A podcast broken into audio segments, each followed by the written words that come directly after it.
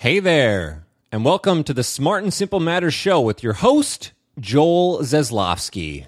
Let's talk about identity today and changing the cultural narrative around what's taboo and what can feel as natural as small talk about the weather. This is episode number 105.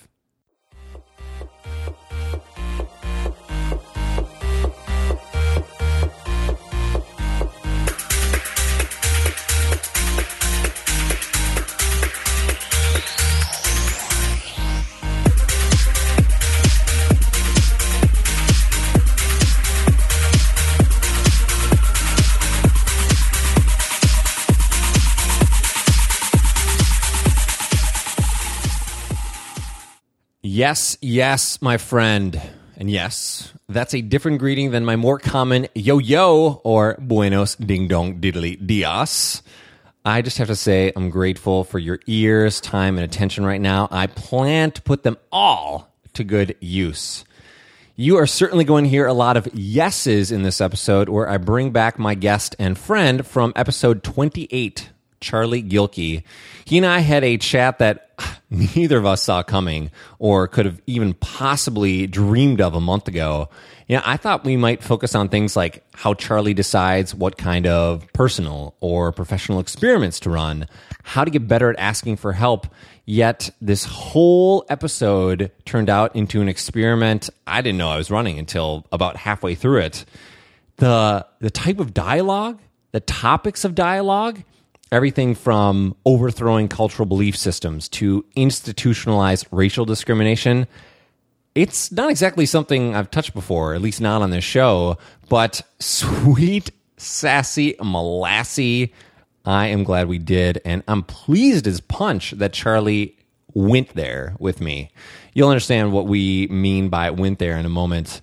You know, I'll soon be continuing this conversation with Charlie in person between August 11th through the 15th, 2016, as I make my annual pilgrimage to Portland, Oregon, Charlie's home city, for the World Domination Summit. I did a whole episode on WDS, as it's commonly referred to, back on uh, Smart and Simple Matters 54 Charlie, though, he is a magnet for amazing, world changing, these uh, dialogue shifting people. And I'm going to take any chance I can get to surround myself with his kind of people who happen to also be my kind of people. Let's concentrate on the here and now, though, because me and Charlie in July 2016, you, whenever you happen to be listening to this episode, and the state of historical and current events that suggest we have a long way to go before reconciling, as Charlie states, that we are multidimensional people living in a multidimensional society inside of a multidimensional world. We start the conversation by talking about how to avoid fighting with white space and why co creation is so rewarding. Then we rapidly shift past why Charlie's goal in life is to become a professional thought partner into the big, potentially scary, and absolutely meaningful heart of our chat. Possibilities of conversations around race, discrimination, self identity, cultural assumptions, all this other equally deep stuff it's it's going to take some seriously awesome visual thinking to create lasting change in how we see and treat each other. But this seriously awesome audio this real-time riffing also has a role to play. As charlie would say in his the creative giant show podcast let's do this. And uh, as i like to say in this show here we go Although I've been known to ramble on like a Led Zeppelin song, my guest for this episode is much more likely to be eloquently concise or jam on an acoustic guitar than I ever will. I'm honored to have Charlie Gilkey back for round two on Smart and Simple Matters for, uh, for many reasons. For example, he's a best selling author, super duper speaker, facilitator, podcaster, and business strategist his uh, Sweet website, Productive Flourishing, all those tools, worksheets, and planners gets more visit than a giant underground ant colony. And Charlie does things above the board, of course, which helps when you're teaching thousands of folks like he does how to go from idea to done using simple, powerful approaches that harness our inner strength and zone of genius. Charlie, my friend, welcome back to the show. Joel, thanks so much for bringing me back. And thanks um, for listeners. I'm just going to put it out there. I'm recovering from a little bit of a sickness. So if you hear me sniffle or you hear me kind of be nasally, that's what's going on. But we're still jamming nonetheless because this is fun stuff. Whether you're at 73.2% or 99.9%, it's awesome and always a gift to me and to everybody else.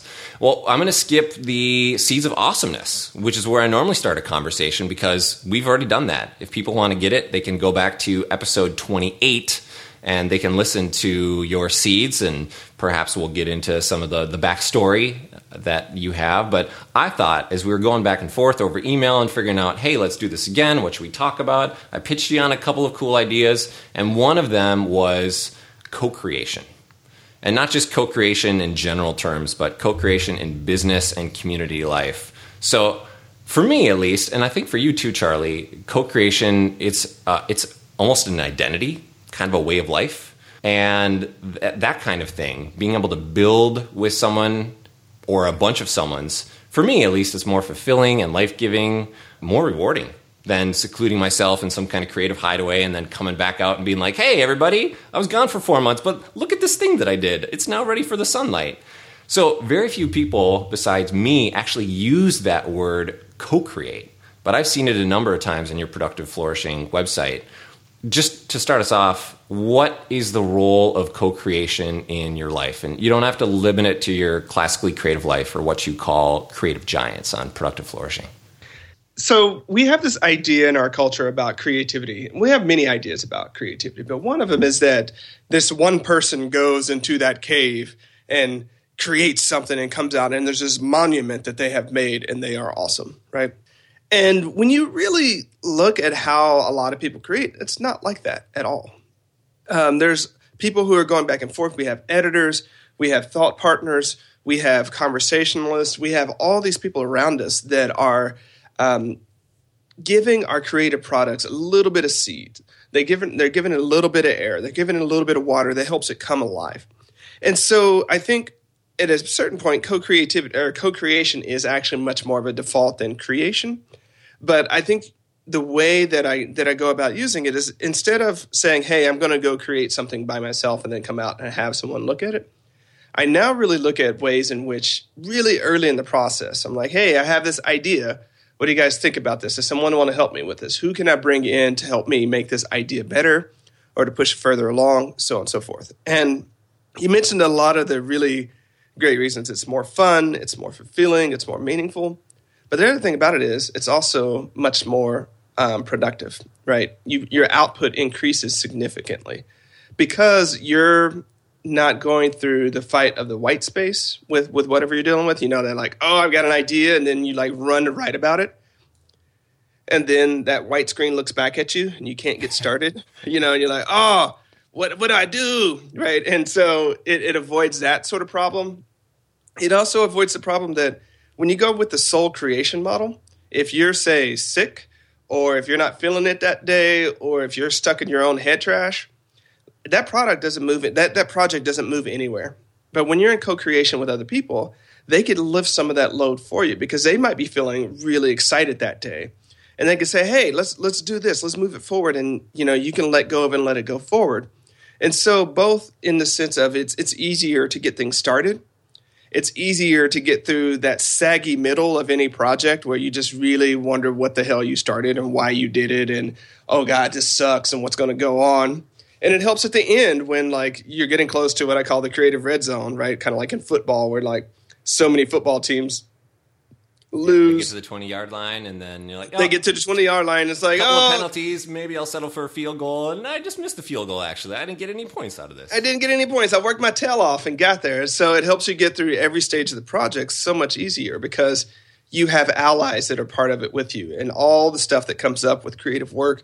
So on and so forth. And so you can look at it in terms of projects, but you can also look at it in terms of how you build business teams. For instance, um, well, hey Charlie, and, before we get there, can I, there's just a couple of things that you said. I love mm-hmm. the terminology you use with allies, thought partners, head trash. So actually, I would love to talk about just the the intersection of those two things. So first of all, I don't think anyone ever thinks of another human as a thought partner. At least I've never heard anyone talk about that before. And then dealing with your own head trash. What is the role of a thought partner in your life, and how does it help you reconcile all the craziness going on up there? Yeah, so thought partners, um, broad.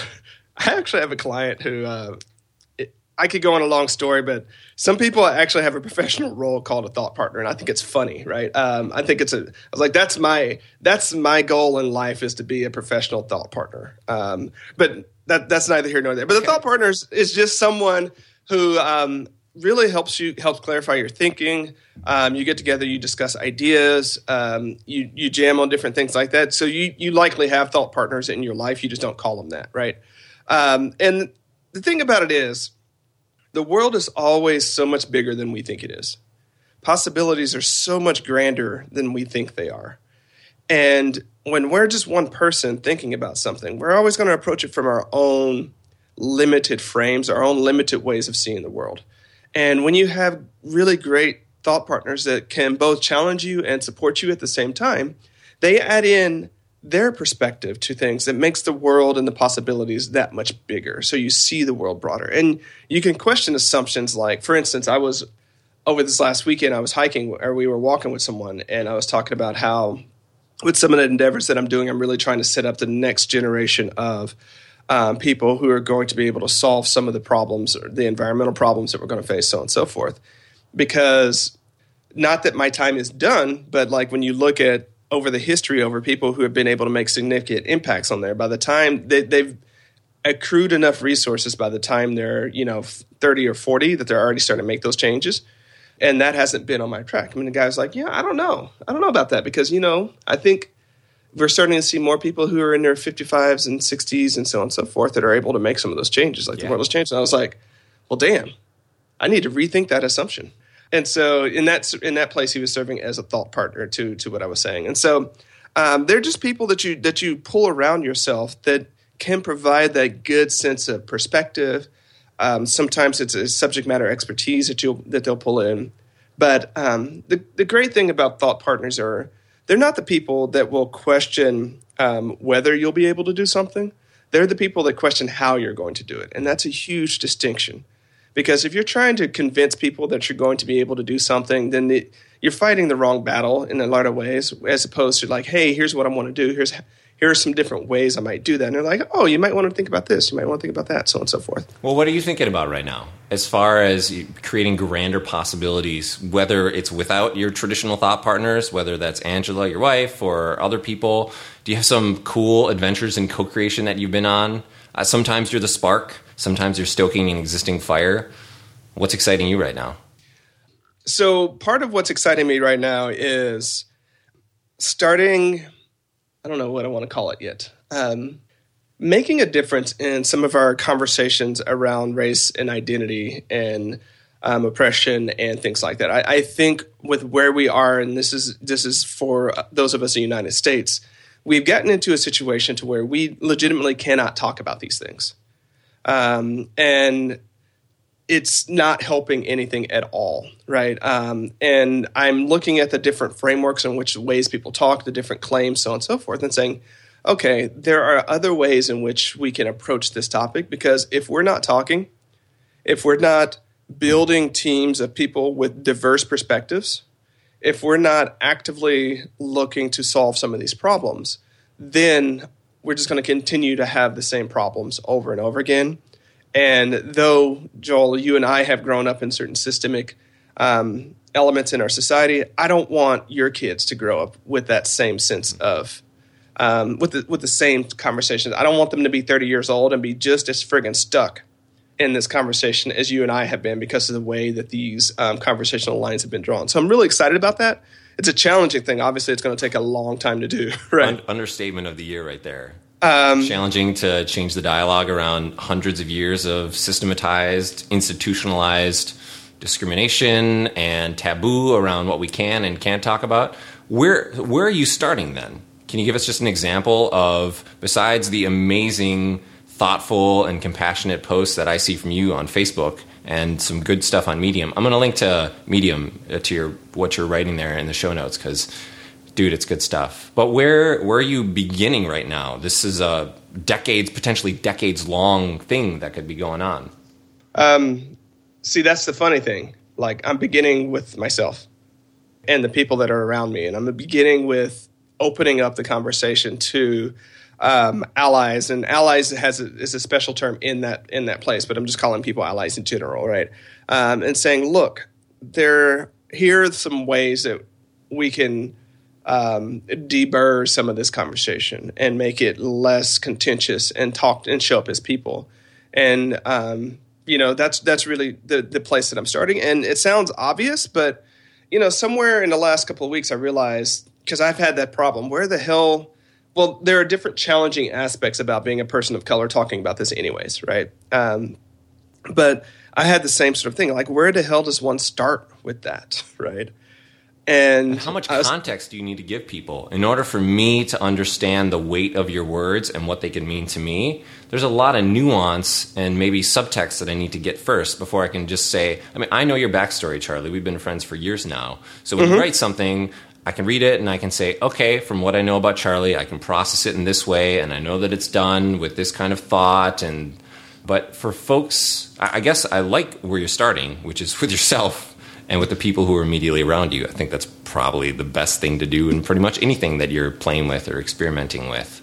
Uh, and you mentioned some ways just in the time, the brief period of weeks that you've been experimenting with the change in how you're trying to, how much you're putting out in the world, what type that you're writing about and speaking about, have you seen some initial successes or little wrinkles? Absolutely. Yeah, yeah I get a lot of I get a lot of Facebook messages, I get emails, you know, I get people who pull me aside because I pull me aside and say thanks for that. Like I that made me um, reconsider either some things that I were thinking or that gave me permission to enter the conversation uh, in ways that I had not because I felt like I had to know all this context and background and I had to read all these books and I had to know all these terms and you know um, before I could even start. And I'm like well if we're all feeling like we got to prepare to climb a mountain right every time we have a conversation like we're all tired and busy and stuck and that's not helping things. How can we make it such that it's just like having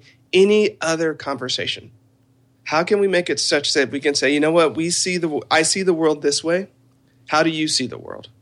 And the way that you see the world is just as valid as my, right? And then we can talk about we can go from there. So I think, you know, there we can spend a long time on this particular topic, obviously, but I think that's the thing that that we have to worry that we have to really look at is to what degree have we so made this such a sticky, sensitive, emotional topic that we can't even have the conversation, which means the same problems are going to endure. And in your the case, same, just so that we define what we're talking about, for the most part, it's the kinds of racial discrimination or just outright criminalization of certain people based on the way that they look, whether it's by police, whether it's just by that wary stranger who's giving you the shifty eyes as they walk by you, assuming that you're a bad person or that you're going to do something bad just by the way that you talk or walk or the kind of clothes that you're wearing. Am I am I getting that right? That that's, that's part one angle. That's one angle, right? I would actually. Um, it's really conversations about identities, right? We we mm-hmm. see right now with the Black Lives Matter movement. We see with the procedural injustices that are happening from police. That's a very um, tangible, um, horrifying ways in which. Um, the ways that we see people are directing, are the ways we understand a person's identity alters our behaviors and expectations of that person. Yeah from a systemic level. And so um, I'm going to be very, very brief about this because I don't want to. I don't want to hijack the conversation. So when we say things like systemic racism, like people are like, ah, that that sounds like I don't. People will, will largely say like, I don't hate people. I'm not calling people names. I'm not actively doing anything. So I I don't feel like I'm a racist person, right? When when we have to look at it, one systemic racism is not necessarily your individual behavior. It's the way that we as a collective society treat people and we all participate that in different ways sometimes by not speaking out about certain things about seeing things happening and not speaking out not taking active efforts to, to subvert that, right? Um, and so when you start talking about things like systemic racism, that's one of the first things. And, you know, what's really challenging about this is I think the way let's let's play it out. Let, us we're probably speaking to a largely white audience, right? If we're going to yep. draw lines that way, internationally, right? uh, not just in the U.S., but yep, I would say I've never done any surveys here, but I would expect anywhere between seventy to eighty percent of the people who are listening right now are white. Yeah. And just so everyone knows, in case it matters, I am multiracial. So my mom is white, right? And so um, that gives me a particular lens into this conversation that's different than, than someone else. Um, I think the challenge is, is if we admit that our society is systemically racist and that we may participate in that, that creates this, oh crap, what do I do about that, right? What do I do now? Um, if we if we reject that the society is systemically racist, then we have a problem of really understanding what's going on with people. We have to then label other people's experiences differently. Mm. And so it creates this bind to where I imagine that it's really hard to say, hey, this is who we are, and we have to change that. And the thing about it is, I've been thinking about a lot of this as I've been thinking about revolutions and, and nonviolent action and so on and so forth. It's so much easier to overthrow a government than it is to overthrow the beliefs of a culture. It's so much easier to overthrow a government than to overthrow the beliefs of a culture. This is why when we start talking about the war on terrorism, it's always fraught with problems, right? How do you overthrow the cultural beliefs of people that are leading to terrorist activities? It's so much easier to displace Saddam Hussein and get him hiding in a cave than to root out these belief systems that are causing people to treat others different ways. And I think that's the long fight that we're in in this particular conversation because we, we can't look at the U.S. government and say it's the U.S. government's fault because at a, at a total institutional level, there's a lot of really great stuff happening in the U.S. We're not trying to overthrow the U.S. government, right? Um, institutional reform can be really challenging too because, it's, again, large parts of the system work, but enough don't that you have to rally action against that. So, um, well, can I tell you real quick where I get stuck? Please do. I, well, I haven't really joined the conversation. So I'm a U.S. citizen. I've been in the U.S. my whole life. I love this country, but I'm also very globally minded. And in fact, I'm starting to think of myself more as a global citizen than I am as a U.S. citizen. Not mm-hmm. that either of those two are a primary lens through which I see the world. So mm-hmm. for me, I'm just speaking from my personal experience, when I see people talking about things that are happening, I mean, even in my own city, just outside of St. Paul, Minnesota, Philando Castile uh, recently was murdered basically mm-hmm. by a police officer. It, it was uh, it was recorded on video. It's pretty clear that we have major things going on, and I see all these people talking about Black Lives Matter. And where my mind goes, even though the fact that this happened just about five miles away from where I grew up in St. Paul, I'm thinking, well, if Black Lives Matter, and they absolutely do, then what about the hundreds of people who were killed that same day in South Sudan?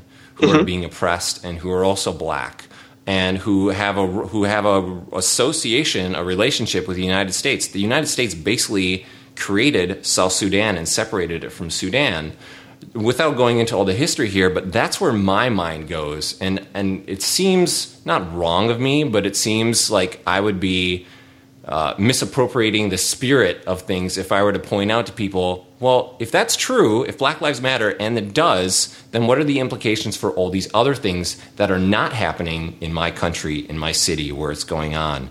That's one of the things that really gets me hung up. And I don't know if you have any suggestions there, but I'm, I'm just letting you know from my personal experience why I've been kind of quiet is because I don't need permission to speak. I just don't know because I want my dialogue and I want how I'm trying to bring conversations and people together to be productive, to be encouraging.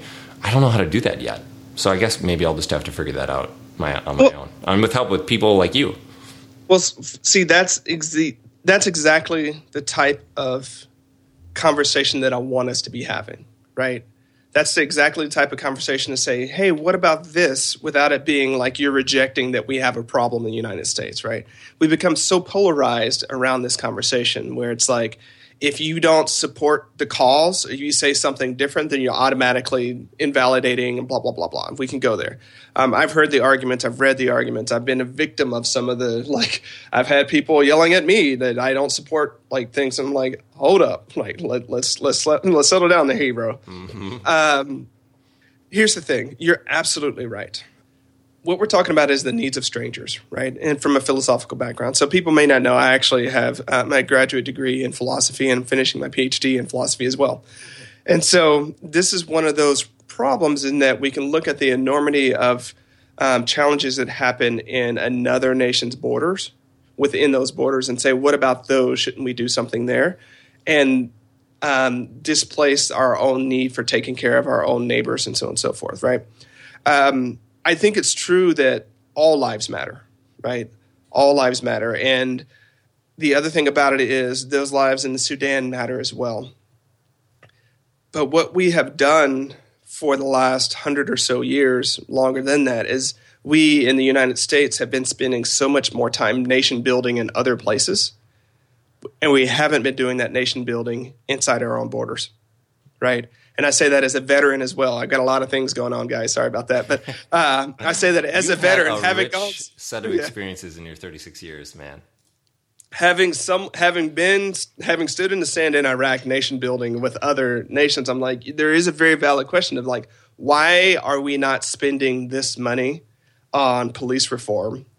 Why in the top, you know, in the if we really look at where we're spending our money and we're really looking at where we rank as far as first world nations or whatever we want to call the top tier nations, we are 19th on the list as far as our human rights and civil rights in our society itself. We are not we are a global superpower, but we are not at the top of the list, guys. And that's the thing is that we are not investing the time to build a nation that roots out some of these problems. And um, it would be great if we had a um, global perspective of how to treat people and we applied our energies that way. But from a policy and from a social action perspective, what we end up doing is not fixing our nation, nor fixing that nation either, right? And so let's start where we are. Let's start where, you know, let's start in our own backyards because we can fix that. Let's start with who we are and the people we know and say, yes, that problem is there.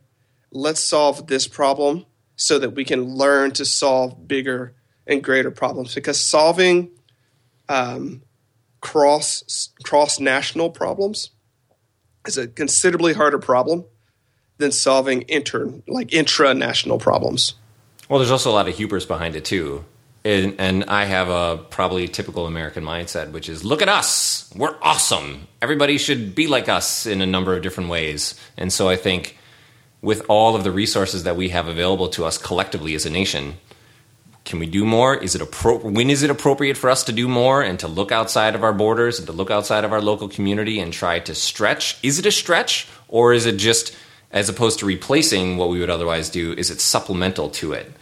I struggle with these things too. And for a lot of part, I think that what we could do as individuals or collectively would be supplemental and not displace so much of the reform, so much of the changes that we need to have here. Of course, that's just based on my experiences, which are going to be very different. Other people are nodding their head like, yep, Joel. And other people are thinking, oh boy, how naive is he? What kind of experiences he had? Who knows? I mean, the, the, the, we'll leave the judgment out for now. Well, here's the thing. I mean, we are multidimensional people living in a multidimensional society in a multidimensional world, right?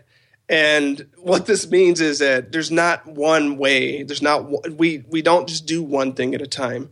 We can pursue um, in full 100% integrity. We can pursue um, reform within our society that makes sure that people not only are equal by the law, because that's the that's the challenge in this conversation, is that um, from a legal perspective, if you just look at our legal freedoms. Most of them are on the books such that um, all people are equal. But when you look at the procedural, the institutional, things like that, there's massive, the economic, the social, there, there are massive asymmetries in people's freedom within our own society. And so that that's one thing that we can look at there is like we can pursue in 100% integrity our advancement of, of equality and justice and fraternity at the same time that we look across our borders and say, you know what? It is wrong that that many people are dying every day and we're not doing anything about it when we otherwise could. Hmm. So let's do something about that too. We can be in integrity with that. I think where we lose our personal responsibility and integrity is when we do neither. I love if we would have had a conversation a month ago, your headspace would be entirely different, and a lot of the events that have unfolded would have not happened yet, and so we probably wouldn't be having this conversation. I just Absolutely. want to say, wow, thank you.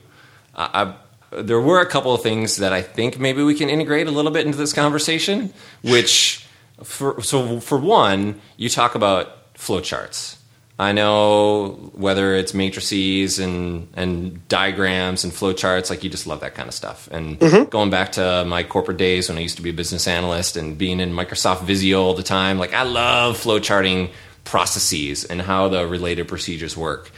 Is it possible, not that you're going to become this super policy wonk or try to solve everyone's problems with a flowchart, but for the things that we're talking about, at least maybe in your backyard in Portland, Oregon, could you could you use your mad flowchart skills to try to do a, some if thens and create some kind of diagram, some kind of image where you can say, check it out. I'm not saying that we need to do all these things, but may I suggest you look at this little waterfall or you look at these branches and you see visually what the implication is if you make this choice, or maybe what would happen if we were to go down this road. Is that the kind of thing that you're interested in doing?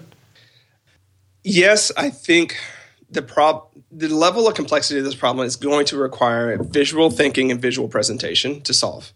Right, we're not just going to solve it with a with a um, with a huge uh, sea of words thrown at people. People are going to have to see the problem and see the ways in which you're going to do it. So yes, um, right now my thoughts are mostly around giving a visual representation of it's combining crossing the ideas from crossing the chasm and Eugene Schwartz's um, um, level of awareness with some stuff from the military Wait, around crossing the chasm and levels of awareness. These are two books.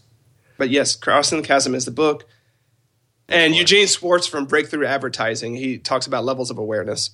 And there's some other stuff that I remember reading and absorbing from military intelligence stuff that I can't remember exactly where it is. But it basically looks at the person's hostility towards your message and how you might approach and, and the different campaigns and strategies that you might use to engage with that person. So if that person is really, really hostile, then you have an active choice in conversational in a conversational sort of way of not engaging with them at all or engaging with them on different terms than someone who's for instance, a would be ally who's not who's not within your your sort of um, they haven't bought on the message you haven't mobilized them yet but the ways in which you would approach a would be ally are different than the way that you would approach someone that's already hostile to the message right? And so right now a lot of my thinking is around creating a diagram that shows based upon where someone where you suspect someone is here are the different strategies and here are the different ways in which you might engage with that person so that you can one not lose your every time you talk to them right? But two triage your efforts right? Now a lot of my work is with would-be allies right? Because um, allies are already in it right? Um, but the would-be allies i think are are being excluded from the conversation because of um, just the way in which the conversation goes on so and then there's on the other side there's would-be hostiles right people that are just on the fence are not hostile yet but they're also not a would-be ally. So there's a different way we have to we have to instigate and coordinate with a would-be hostile that we we wouldn't if it were a would-be ally. You, so that's like could you ask a would-be ally for just some small help, just some small thing that they could do? I think with would-be allies, it's largely getting them to actually start talking and engaging in the conversation, right? Um, because I, I think when they're allies, you can ask an ally, you can mobilize an ally, but you can't really mobilize a would be ally because they're not like they're like on the fence about how they feel about a certain thing, right? And so that is getting pulling them into the fold and seeing their humanity, seeing what's what their objections are. If you had to look at it from a customer model, and saying, okay, based upon their worldview, based upon their objections, based upon what's going on with them, here's the best way to include them in there because I think in that would be ally and would be hostile place. There's really a a ignorance of facts and there's an ignorance of perspectives, right? And so largely that's an educational component within there. Um, so that's largely what I'm thinking through now, and you can imagine that there's going to be a diagram and and flow chart for that, um, just because I think part of the challenge is um, this is going to get me in all loads of trouble.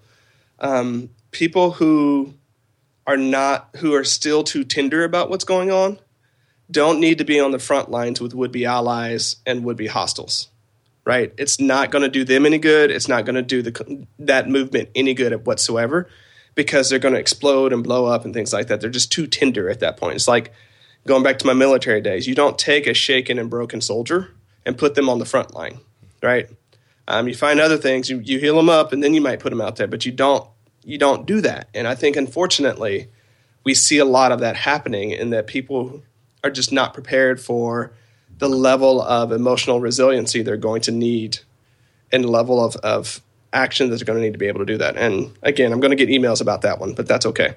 That's uh, fine. I hope we get lots of emails, both you and I, from this conversation. People, whether they agree or disagree or want to add a voice to the conversation, if it's respectful and honest and not intended to cause strife and Great.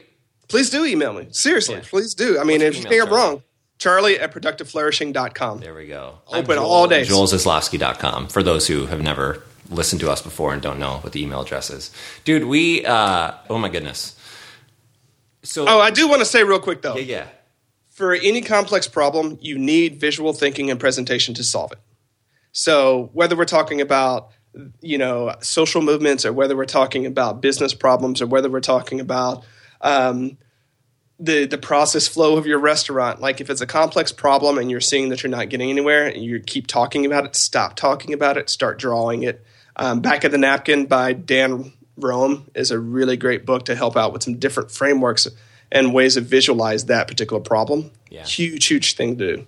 Okay, one more thing. I'm going to link to the productive flourishing book recommendations and all the subcategories that you have because you read a lot and you've distilled it down in really cool ways. And all things from mindfulness to creativity to productivity. That's a great resource.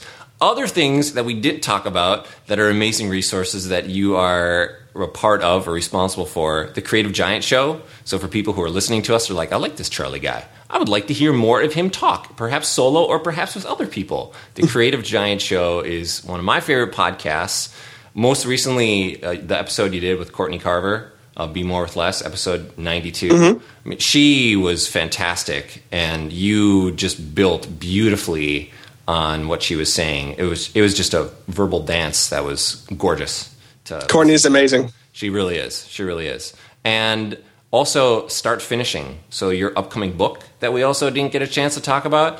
Just for people who are listening, I got to see back at an event called Simple Rev 2015. Charlie ran a workshop about start finishing. Now, this was in uh, productivity, creativity space, and the work that you do. Wow, first of all. And if there's a book that's based on what I heard and what I observed and the changes that I made, people are going to be really interested in that. So, just doing a little bit of foreshadowing for you, Charlie, so we make sure that people understand that maybe some of the things that we thought that we would be talking about that we haven't spoken about, your world is enormous and it's worth getting lost in or at least knee deep in for all kinds of great reasons. All right.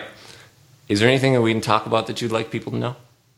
I think the thing that I want people to understand and take away and this is this is really what I'm working on more now is how to embrace the multidimensionality and how to embrace these different aspects of our lives um, into our work itself. Because I think for so long, um, largely due to the Industrial Revolution, we have productized ourselves in the sense where we go to work, we just do our work things, and then we go home and we do our home things, and then sometimes we do our hobby things as part of the home things. But I think we're looking at a world where we can actually see people's humanity and see people's different dimensions show up. And so, though we've spent most of this call talking about social movements and changing the conversation around identity and race and class in our society, and those are really heavy topics, I understand that. There's still a point in which um, we can say we can we can tie that in and talk about it. how does that relate to writing a book on productivity? How does that relate to these other things? And build a cohesive narrative because I think for creative people especially, where we get so stuck and stymied, Joel, what I've experienced is when there's this part of ourselves that we don't get to express because we can't find a place for it. And then we end up getting creatively constipated. And then we end up like just getting all wrapped around in, in, in axles around that rather than saying, okay, this is a part of myself that I do want to express.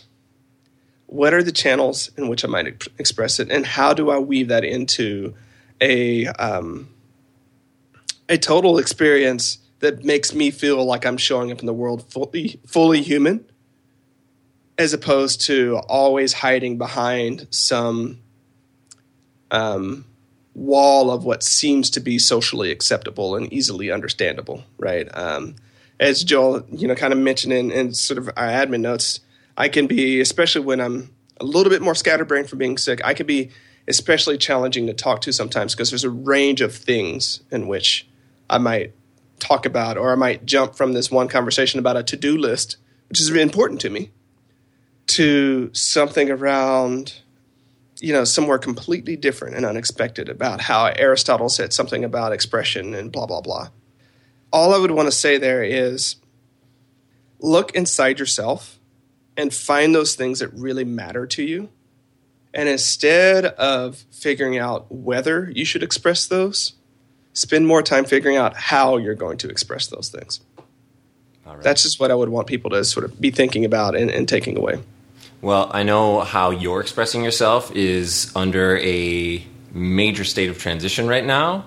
But as far as the where goes, whether it's right now or in the future, where would you like people to go, Charlie, to get more about you and, and from you? I'm gonna I'm gonna stick with productive flourishing because it's all going to end up back there. So productiveflourishing.com. Still, all roads lead there. Um, there may be other roads that, that lead other places too, but you know, I'm on sabbatical right now, so we'll figure that out as it goes. All right. So, wow. First, yeah, yeah. what shifted or clicked for you during the chat you just heard? For me, I've really been more vocal in conversations with friends and commentary on social media about how I see events and experiences of all kinds, but especially the traditionally harder to talk about ones. As Charlie mentioned, his goal, and I have to say, a new goal of mine, is to make talking about any facet of your individual identity or our collective identity as open as, I don't know, uh, so how about that favorite local sports team? You know, that kind of chatter. Just go jump into the show notes for this episode. They're at joelzaslofsky.com slash SASM105. So you can see where to connect with Charlie, links to all the stuff we talk about, uh, top timestamps, takeaways, quotes, how you might add your voice, where it will do a lot of good. You'll also see information in the show notes about how to support me, this show, and our community at joelzaslofsky.com slash support. As Charlie and I both mentioned this episode, we want to engage you directly and in a larger sense. So please email him with your thoughts about our chat. He's at charlie at productiveflourishing.com or on Twitter at Charlie Gilkey. His last name, by the way, is G I L K E Y. My email is joel at joelzaslofsky.com, and I am on Twitter at Joel Zaslofsky. My last name spelled Z A S L O F S K Y. Charlie and I, we are relying on you to share our conversation and broaden it in your unique way. So if you got something out of this episode, maybe just generally dig the show, share it with others who will appreciate it or even better sometimes, be challenged by it. I'll be with you again in two weeks, building a bit on this episode's conversation as I talk about the difference between capital S Social Security and lowercase s Social Security. It's going to be a funky one, unpredictable, and very action oriented, I might add. For now, you've just listened to the Smart and Simple Matters podcast with Joel Zaslofsky. Now go simplify something, hug someone, or get your sexy spreadsheet on.